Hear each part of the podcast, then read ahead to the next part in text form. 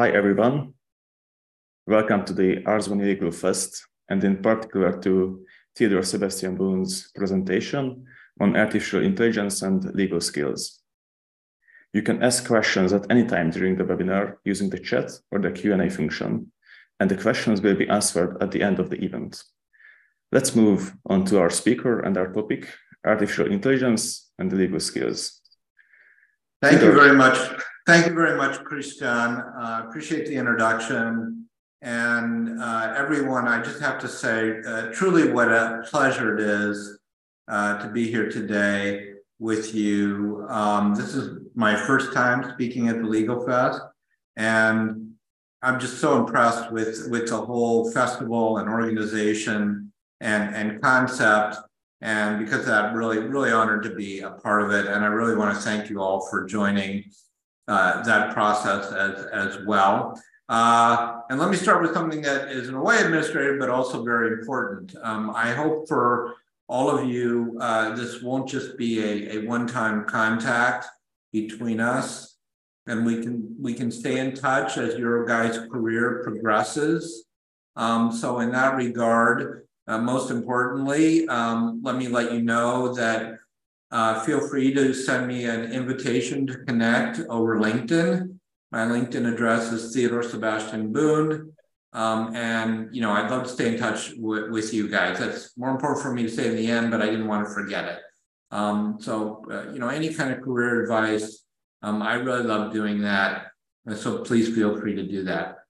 The topic today, as was mentioned, is the relationship between the recent evolution in AI and the practice for young lawyers and young law students, and basically how that is going to work as they either enter the full-time workforce or continue their career as, let's say, junior lawyers and associates, either at a law firm or a company in government, and how is AI going to impact that process.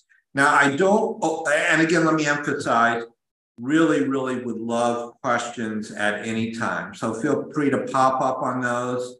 They'll go to Christian, and when I sense a good place to break or just anything that pops in your head, I love for there to be questions and try to make this as interactive as possible. So do not hesitate. Any questions, great or small, would be most appreciated, and I'll do my best to answer them. But just a quick review of what AI is all about. I'm sure you guys know, but it is important to keep in mind generally what it is and why there has been this sudden leap or perceived leap in the technology. And in my view, it really goes back to a couple things. One, the rise of big data and all the data collection that's available, the use of cloud computing, to share that data, the use of Internet of Things to establish through a lot of sensors data points, but I think that's perhaps less important in the pure legal sphere. And then these concepts of learning by the systems themselves. And I'll just give you one example of that, which is really a groundbreaking example in my book. And that is, when all these chess programs first started, how they were trained is they were fed lots and lots of chess games by grandmasters. And that's how they learned, and they got pretty good. But a completely conceptual difference rose when these systems were given nothing except the rules of chess. You had a system that was given nothing except the rules of chess. And it played millions of games against itself. And by doing that, within the space of about 48 hours, it could beat the greatest chess masters on earth. And because of that, because of those developments, because of the process of the systems to learn, that is, in brief, in my view, where we are. Just to give you a little bit of quick background on myself, as you can probably tell from my accent, I'm an American lawyer. I grew up in Illinois and went to college at the University of Illinois, where I took a lot of math. because my father was a mathematics professor, took a lot of German, but majored in philosophy and then studied in Munich after my bachelor's degree, and then studied at Columbia Law School, where I got my JD, and then came over to Budapest and did a research grant at ELTA and managed to earn a Master of Laws, LLM, from ELTA. I worked in Washington, D.C. for many, many years. First with one of the major law firms there, one of the largest law firms in Washington, D.C., and then in-house with one of the big four accounting firms. About 3 years ago, I moved back to Budapest, where I work at Dentons, Budapest, as of counsel, and I'm also on the faculty of Corvinus University, where I teach, among other matters, a course I developed called Business Leadership in the Age of Artificial Intelligence. So that's a little bit about me. Now, I imagine most of you have already played around with one of the large language model systems like ChatGPT, of course, is the one that's most famous. And I would encourage you to keep doing that. Let me start with some of the good news, and then I'll get to some of the bad news, and then I'll get to maybe how some of that bad news can be addressed by all of you as you move forward in your careers. Well, the good news in part is that these systems have been increased and developed and are getting stronger and stronger. Another piece of good news, in my view, is the legal profession is going to survive. There's going to be plenty of work for lawyers and, most importantly, plenty of interesting work for lawyers. There have been other major technology developments in the past, and none of these have put lawyers out of business by any means. Rather, I would say, if anything, they have, for better or worse, maybe if you don't like lawyers, it's for worse, increased the work of lawyers in many areas, and perhaps this is what is most interesting. They have developed new areas of research for lawyers. And I'm going to come a little bit more to that later as one of my areas of encouragement for all of you. So I do not believe at all that these systems like ChatGPT and these other AI systems that you all have been hearing so much about are going to put lawyers out of business. All right. So now let me get to what is perhaps a little bit of the not so great news. As you noted from my talking about my bio, I've had a lot of experience at law firms, in-house counsel, and teaching. I also taught as an adjunct professor at Georgetown University School of Law. When I was, my main job was with one of the big four. I taught a class there on international business transactions. And you think about what is the basic rule has been for a junior attorney. And honestly, I have to say that rule has not changed much in the 25 more years I've been working in this field. A junior attorney will come in and assist the more senior attorneys, if you're talking about a law firm atmosphere, in helping them prepare with their work. So they will write first drafts of memos. They will write first drafts of non-disclosure agreements, of term sheets, of letters of intent, of share purchase agreements, asset purchase agreements. And they will give those to the more experienced attorneys to review and build off for there. That's a classic junior lawyer job. Another classic junior lawyer job is to assist with respect to what's called the due diligence on a transaction. your firm is representing a potential buyer of a business, a bicycle manufacturer, and the lawyers get in there and look at the relevant contracts and all the other legal aspects of that target that they're looking to buy to make sure there aren't any super serious problems with the target that would make it advisable either not to go ahead with the deal or to renegotiate certain terms. That's another classic area of practice for junior lawyers. And it has been, again, that honestly really hasn't changed much for the last 20 or 25 years. There have been, by the way, other very significant technological developments during the course of my career. And I will just point out one. And that's the rise of the internet, which maybe before many of you guys were born. But the rise of the internet did have a very strong input on the legal practice because, frankly, it made a lot of research easier to have the internet at your desk rather than be doing a lot of this research by hand. So that's the closest parallel I can have now to what's going on in AI. But part of the difference of AI is that AI has this predictive component, where it can make recommendations. And that is a component that the internet or a basic Google search didn't have certainly as much of. So that's what I would say is one of the fundamental distinctions between the two. So the internet made research a lot easier, but the junior associates, junior lawyers were still doing the research, and then the more senior people were working with them. And through that process, the junior lawyers did very productive work, but they also learned.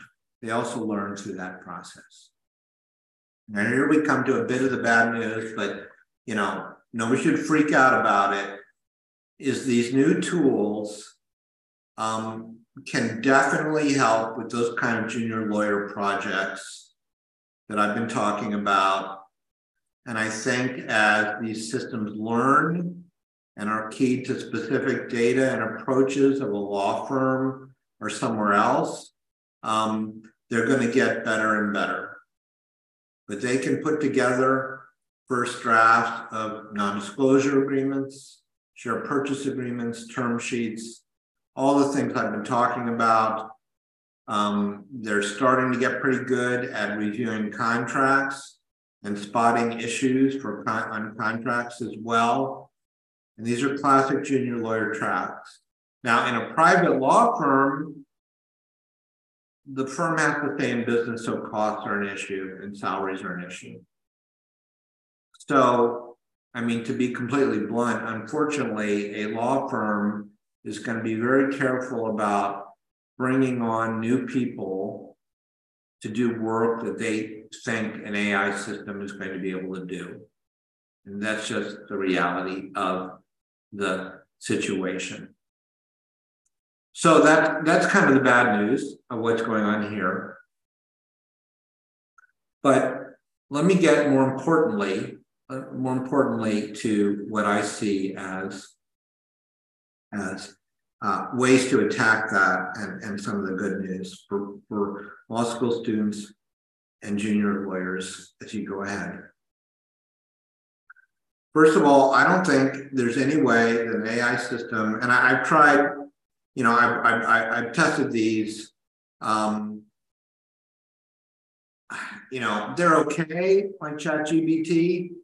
But certainly, you know, I wouldn't view them as great right now. And by the way, one other thing to keep in mind when you're using these systems,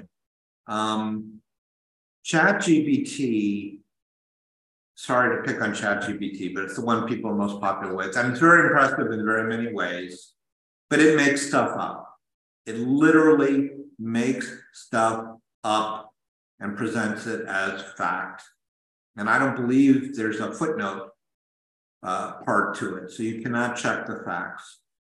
So be extremely careful about using it. And I think that's going to be the case certainly for the next couple of years at a minimum.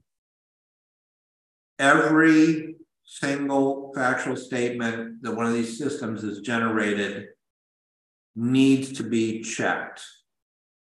Now, from a junior lawyer perspective, you could say, hey, that sounds pretty good because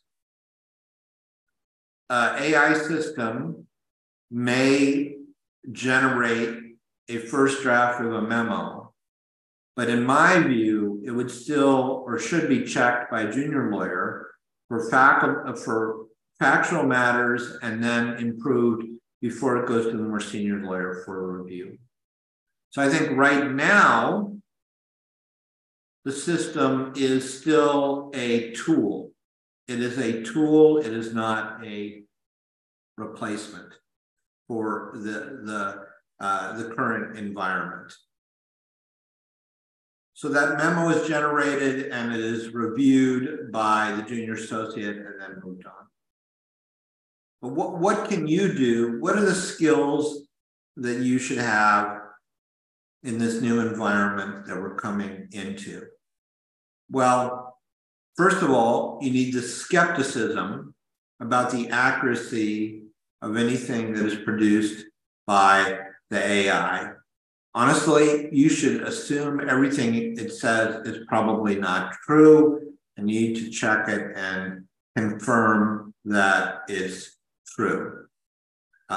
Second, you need to have a process in place where you are very much focusing on the human aspects of the practice of law. I don't believe the human aspects of the practice of law are ever really going to be replaced by a machine. I think when clients and potential clients have serious issues, they are going to want human beings and lawyers involved because these issues aren't purely dollars and cents, words on the page. They have an emotional component to them as well. And clients are not going to want final decisions to be made on issues, or honestly anything close, without a human being involved in that process. Another thing I have to know, which is maybe a little bit cynical, one might say, is that the liability issue. If you're a client, you want someone to be liable, someone to be responsible, a human being to be responsible for that recommendation and advice that you're being given. If it's purely an AI system, then you are not going to be responsible. There's no one out there as clearly to be responsible for. I also think it's very important for young lawyers to use as many opportunities as possible, both inside their workplace, and this is also very important, outside their workplace, to continue to develop their knowledge and expertise, because you want to get in a place where you are the reviewer, right? You're the one who is signing off on either the junior associate product or the AI-driven product, or what is most likely going to be the case for at least the next few years, it's going to be AI product that is co-generated by a junior lawyer and an AI system in many cases. And I think that, if you want to look at the way your window of opportunity, it may be very, very different in 10 years. But I think right now, when, as I understand it, many of you are coming into the workforce, there is a window of opportunity to become, frankly, some of the experts in how best to use this tool in an efficient way. So you want to get to that point, and you want to, and this is another very important to keep in mind, you guys got to maintain and build your confidence to question the AI. to not just say, well, the AI says it, so it has to be true. This comes back to my veracity point and I'm making something up. You got to have the confidence to do that. So one of the things I would suggest is some of the things, honestly, that you may have already done in school or doing in school for the students. And that's things like moot court competitions, which very much help with your human skills and your personal skills and your skills of thinking on your feet as well. And those are extremely useful, or other competitions or other bar-related professional activities or conferences where you speak. I would also suggest that it doesn't have to be one area of prime interest, but there should be some level of specialization in terms of subject area. It could be energy, it could be competition, it could be litigation. And dig down on those areas and of course get to know the current existing laws, but here's an area where I think you can get ahead of the AI and it's not your competition. And that is laws that are under development, the legislative process for those laws, say in the statutory development, and then new laws when they've come out, which need to be analyzed and are going to be developed. So I think that area of having 1, 2, 3 specializations, digging deep and looking not only at the current laws, but following the legislative process, I think can be very useful for you as well in staying highly competitive in this market. To simply be able to say, you can draft a non-disclosure agreement, you can draft a share purchase agreement, that quite soon is not going to be enough.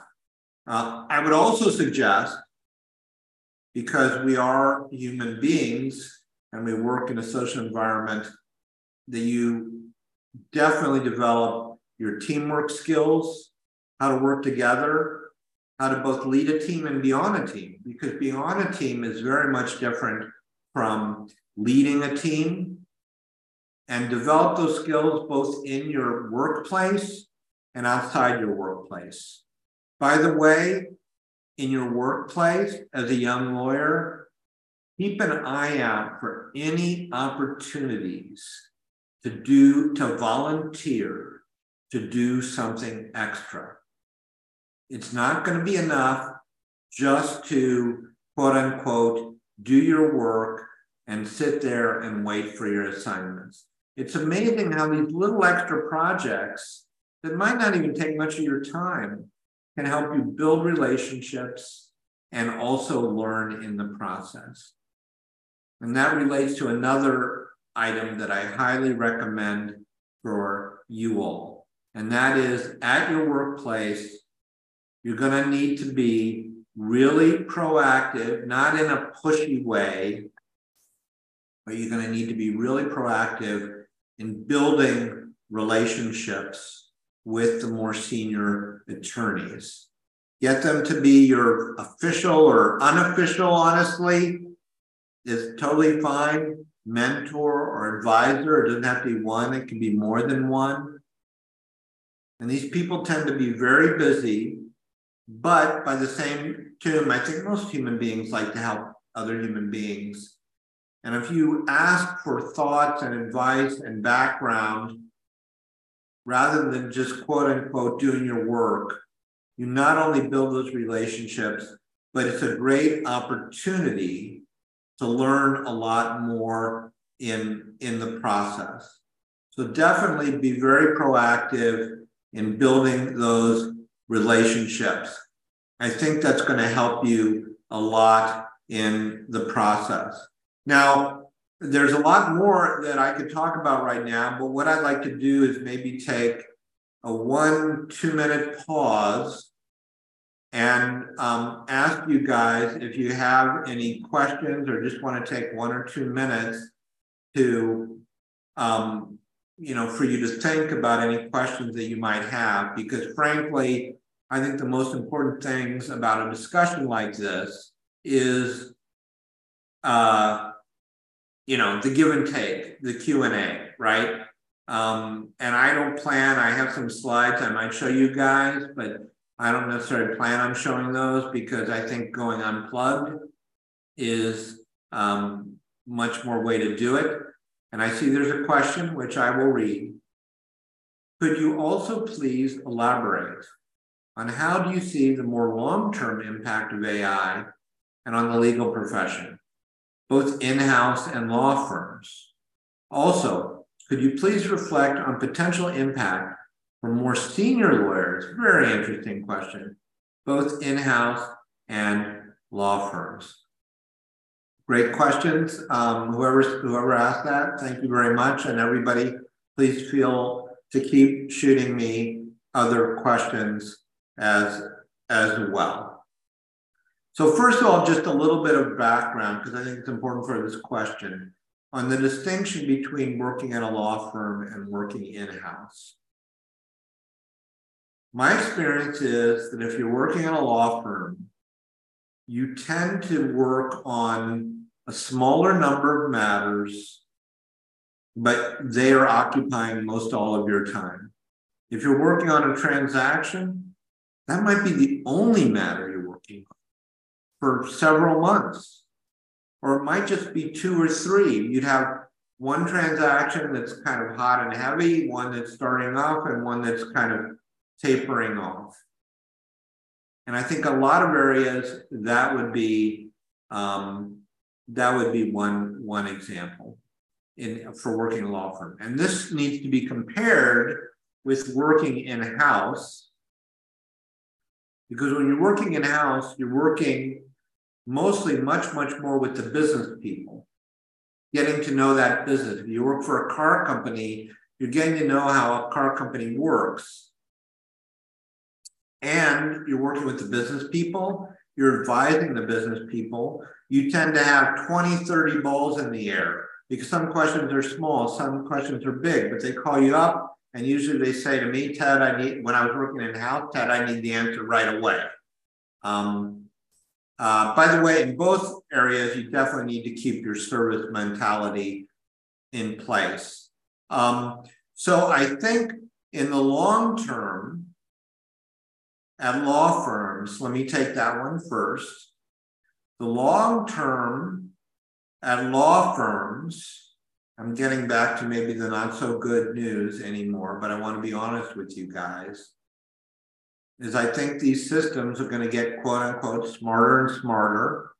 They're going to learn from their work, from the work of other associates. They're going to work like a big law firm like ours, Dentons, where I work in Budapest, is the most global and largest law firm in the world. We're going to just start feeding these systems our internal materials, our internal precedents, our internal philosophies. The systems are going to get smarter and smarter. And again, I'm sorry to say this, I think they are going to take over more and more work of the junior attorneys. And some of that is because there's so much price pressure on the law firms, right? Clients want great work. They want you to do it right away, but they don't always want to pay a lot for it. And they want to pay what's fair.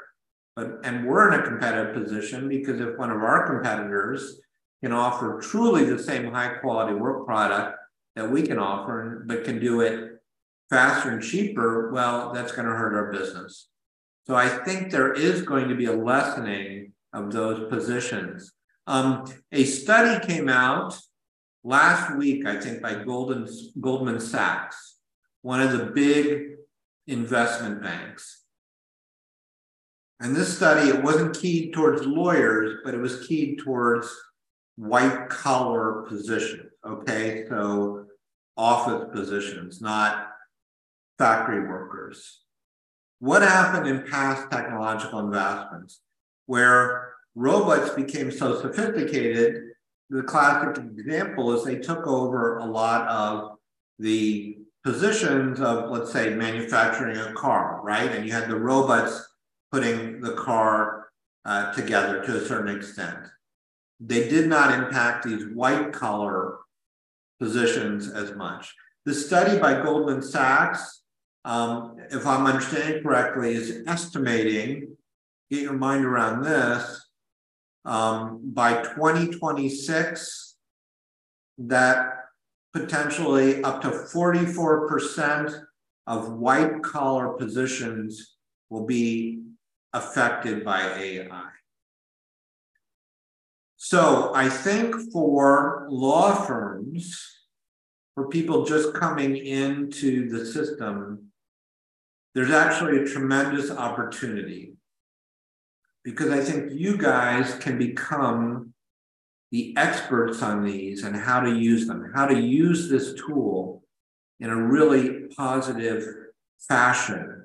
You can see it grow like a child growing up, and you can learn in that process. But as I said, I think within 10 years, that could change. That could change a lot. So I think there's a good window of opportunity for you all, but you really need to check it. By the way, in that area, as I said, it's going to open up new areas of the law to look at, which you might consider as well. For example, all the intellectual property issues associated from these AI systems grabbing data that could be copyrighted by other authors and presenting it without any footnotes that they've used it. So there are copyright issues, just as one example of, I think, a legal area that could be coming up. I think some of these AI systems may be getting the heck sued out of them because they're using copyright data without attribution, without paying anything for it. So long-term, I think, to be honest with you, I think the junior positions may be becoming less and less. Long-term in-house, I think those may have a longer lifespan for the junior positions, because in junior positions in-house, one is dealing more with the business people and dealing with issues that are somewhat beyond classic law firm issues. You're not just writing memos on legal issues. You're dealing with the business people to, for example, analyze risk. Usually it's the risk of different contractual clauses. Do you need this representation warranty in your contract? Do you not need it? Should we give this covenant? Should we give this indemnity? Should we ask for this indemnity in the purchase agreement? What should be our liability limit if we're selling certain assets in the contract? Those aren't just pure drafting issues. And those are issues that law firms deal with as well, don't get me wrong. But at the end of the day, the risk choice needs to be made by the company, the business person, and the client. And that relationship is going to continue and be closer with in-house positions. But certainly law firms are involved in that as well. The other thing, though, to keep in mind is, at least in the jurisdictions that I'm familiar with in the US, most companies that I'm familiar with do not hire in-house lawyers straight out of law school. The companies feel, by working for a few years at a law firm, that the lawyer is going to get, for whatever reason, and whether it's true or not, strong, good experience and training and working with sophisticated lawyers. And then they bring them in-house. So my experience, at least in the US, is I can't even think of a situation where someone has gone directly from law school to an in-house position. Usually it's starting about 3, 4, 5 years at a law firm that then they start going in-house, and that can continue. Somebody is 10 years out or 15 years out. But I think this junior level position is going to be impacted sooner at a law firm than at in-house. But again, I think for you guys right now, given where the technology is, you actually have an incredible opportunity to seize the moment here, which honestly people graduating in 10 years may not have. The second part of this question, could you please reflect on potential impact from our senior lawyers? Another good question, both in-house and at law firms. Well, look, I mean, right, nobody's job is there for sure. I think we'll always agree on that. But I think, honestly, the impact is going to be less in terms of legal practice. Where there could be an impact for owners of a law firm is financially, frankly, if they have associates that are doing good work, but they decide not to hire any more because they think the AI systems can do some of those work, then that's going to help the law firms in a positive way. But the firms could get hurt. They could get hurt if their competitors are utilizing AI more quickly and more actively than they are. For more senior lawyers in-house, again, there I would say the immediate risks, I would see them as somewhat less, because you're working for and with and shoulder to shoulder with the business people. You're getting to know the company and the business people. When I was in-house, that's all I did in different areas. I worked on a lot of our strategic alliances around the globe and many other things. And I'm working shoulder to shoulder with the business people. And I don't see that being impacted that much. I see the impact more at the law firms, but being one that's it's not gonna be an overnight thing. Lawyers are not gonna lose their jobs en masse. I think that the situation will definitely change within 5 to 10 years. But I think there are going to be a lot more opportunities out there as well. By the way, something else when you're thinking about different careers, I would also think about, I mean, of course, I have to highly recommend the law firm life. I think, it was great for me, and I'm super proud to be here at, Dentons. I was a big fan of Dentons even before I joined them. And their growth and their philosophy and their mixture of local lawyers and international lawyers and the fascinating international business transactions that we work on. But think about other things as well. Working in a court setting, I can't picture anytime soon where instead of a lawyer representing a client in court, you're going to have an AI system representing a client in court, right? If you're arrested for something or you're being sued, do you want an AI defending you, or do you want a fresh and blood lawyer defending you? By the way, that's also an area in a law firm where there's a ton of potential. So working in a court, I think that's something that people should consider. Also working in a government position. And by that, I could mean at a ministry or working in a parliament, and learning how a law evolves. That is something, if I were a young lawyer today, I would really, really consider as well. And that experience, of course, then if you decide to go to a law firm later on, is very much valued, and I think will continue to be valued.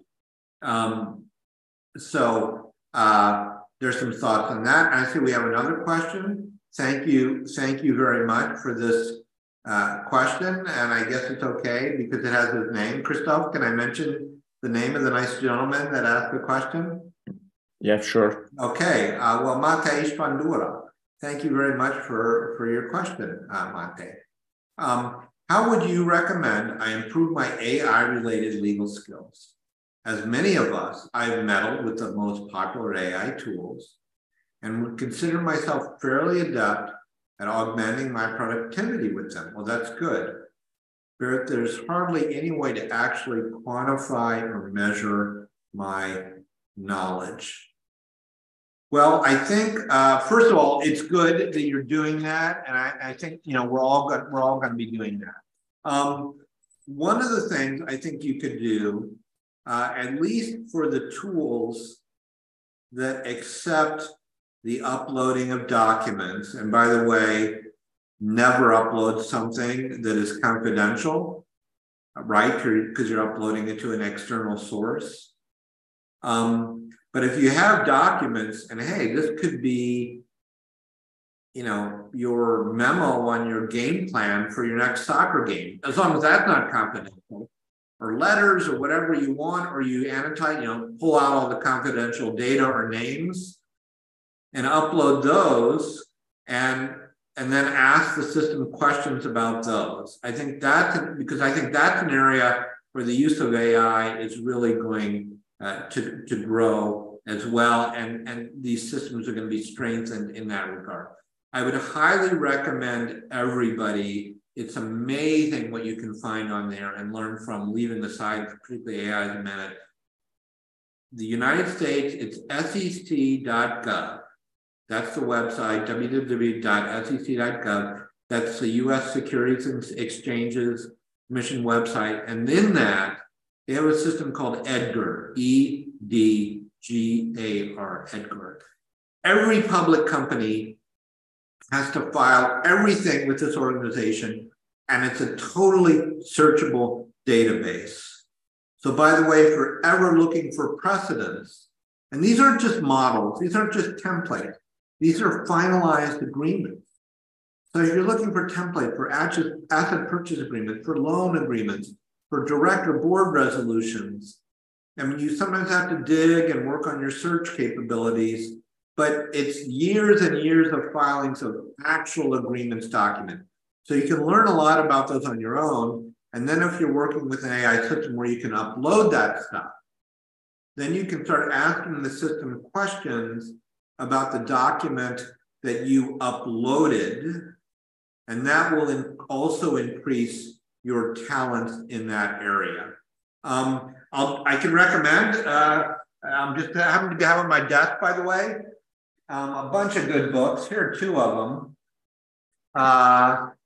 Digital Transformation. I can't get the camera to focus. Digital Transformation by Thomas Siebel, S-I-E-B-E-L. It's a business book, but really, really good. You know, the billionaire head of Siebel Systems. This is a book that I use in my Corvinus class. Competing in the Age of AI. Competing in the Age of AI. These are two books that I really, really like. And this one I just started, but it just came out, The Age of AI. The Age of AI by Kissinger, as in Henry Kissinger, Schmidt, and Huttenlocher. And one of the things I would really look at is, in addition to focusing on the legal aspects of AI. And by the way, I don't know if we'll have much time to talk about it, but you guys should definitely be aware and monitor the new draft EU Act on AI that was released 2 years ago and is now under discussion at the EU, as a potential to have a profound impact on all the work that we do as lawyers. Dig into the business and economic aspects of the systems as well. And again, in terms of asking the systems, asking them about precedents and all that is fine, but if you can compare it to real world negotiated examples, so for example, accessing a database like the sec.gov's database, EDGAR, I think that would be super helpful. Christoph, any more questions? Christian, sorry. Yeah, we have from Lutza.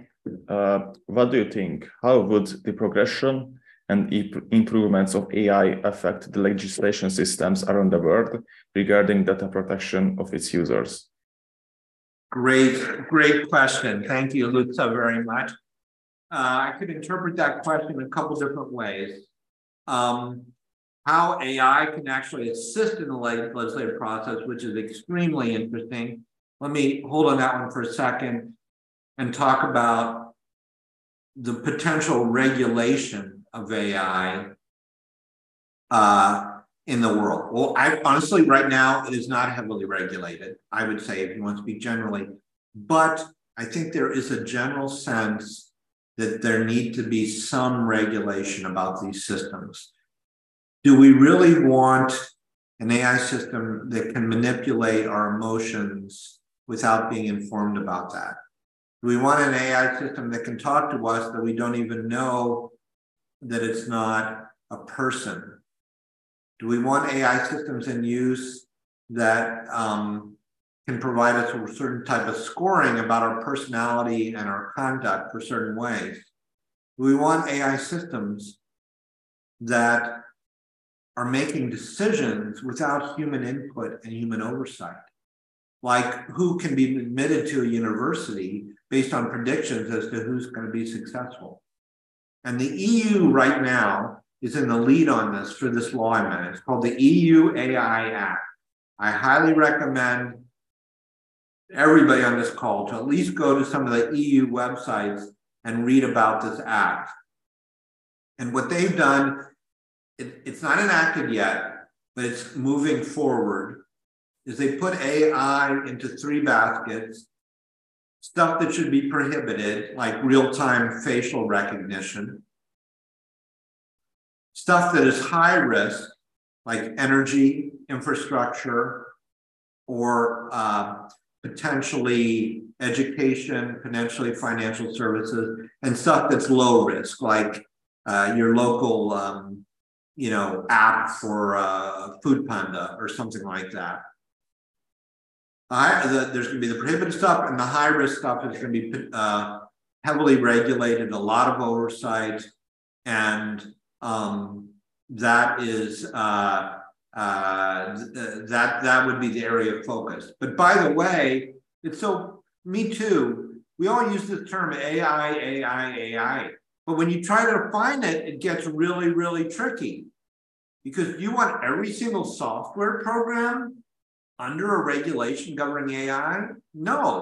But what's in and what's out is really, really tricky. Anything that's making you recommendations when Netflix recommends what movies I should watch, is that an AI system that then should be regulated? So actually the EU is really struggling with how to regulate AI, AI. Now, if that's enacted, I do think around the world, it has the potential to be a very strong example for other countries outside the EU making their own regulations. And by the way, if that act's enacted, it's not just countries and companies in the EU that'll be affected, but any company doing business in the EU, even if they're based overseas, will have to comply with this act. The second question, how AI could be used to actually develop legislation, that's also a great question. It's, I just thinking I could do a course on that. How legislators could use it to actually develop the regulations. So I'm not gonna be able to give you a short answer on that one, but I can see developing statistics, developing draft laws based on other laws. The United Nations issues model laws. You can take a UN model law and say, I want to change it covering these areas. So that's, honestly, that's a potential special area right there, Luca. So it's something that you might want to consider as well. Chris Dunn, anything else? Yeah, we received another question from Iyesh. You mentioned that the human component of the legal service will be important in the future. Soft skills are rarely taught in law school. What skills should one develop and how? Thank you. Yes, thank you very much for that question as well. I do think that's typical of law schools all over the world, and to a certain extent that's fine. But it is kind of funny, like what I learned in law school quite a while ago, the laws themselves, most of them aren't even enforced anymore. So you're learning to think in a certain way.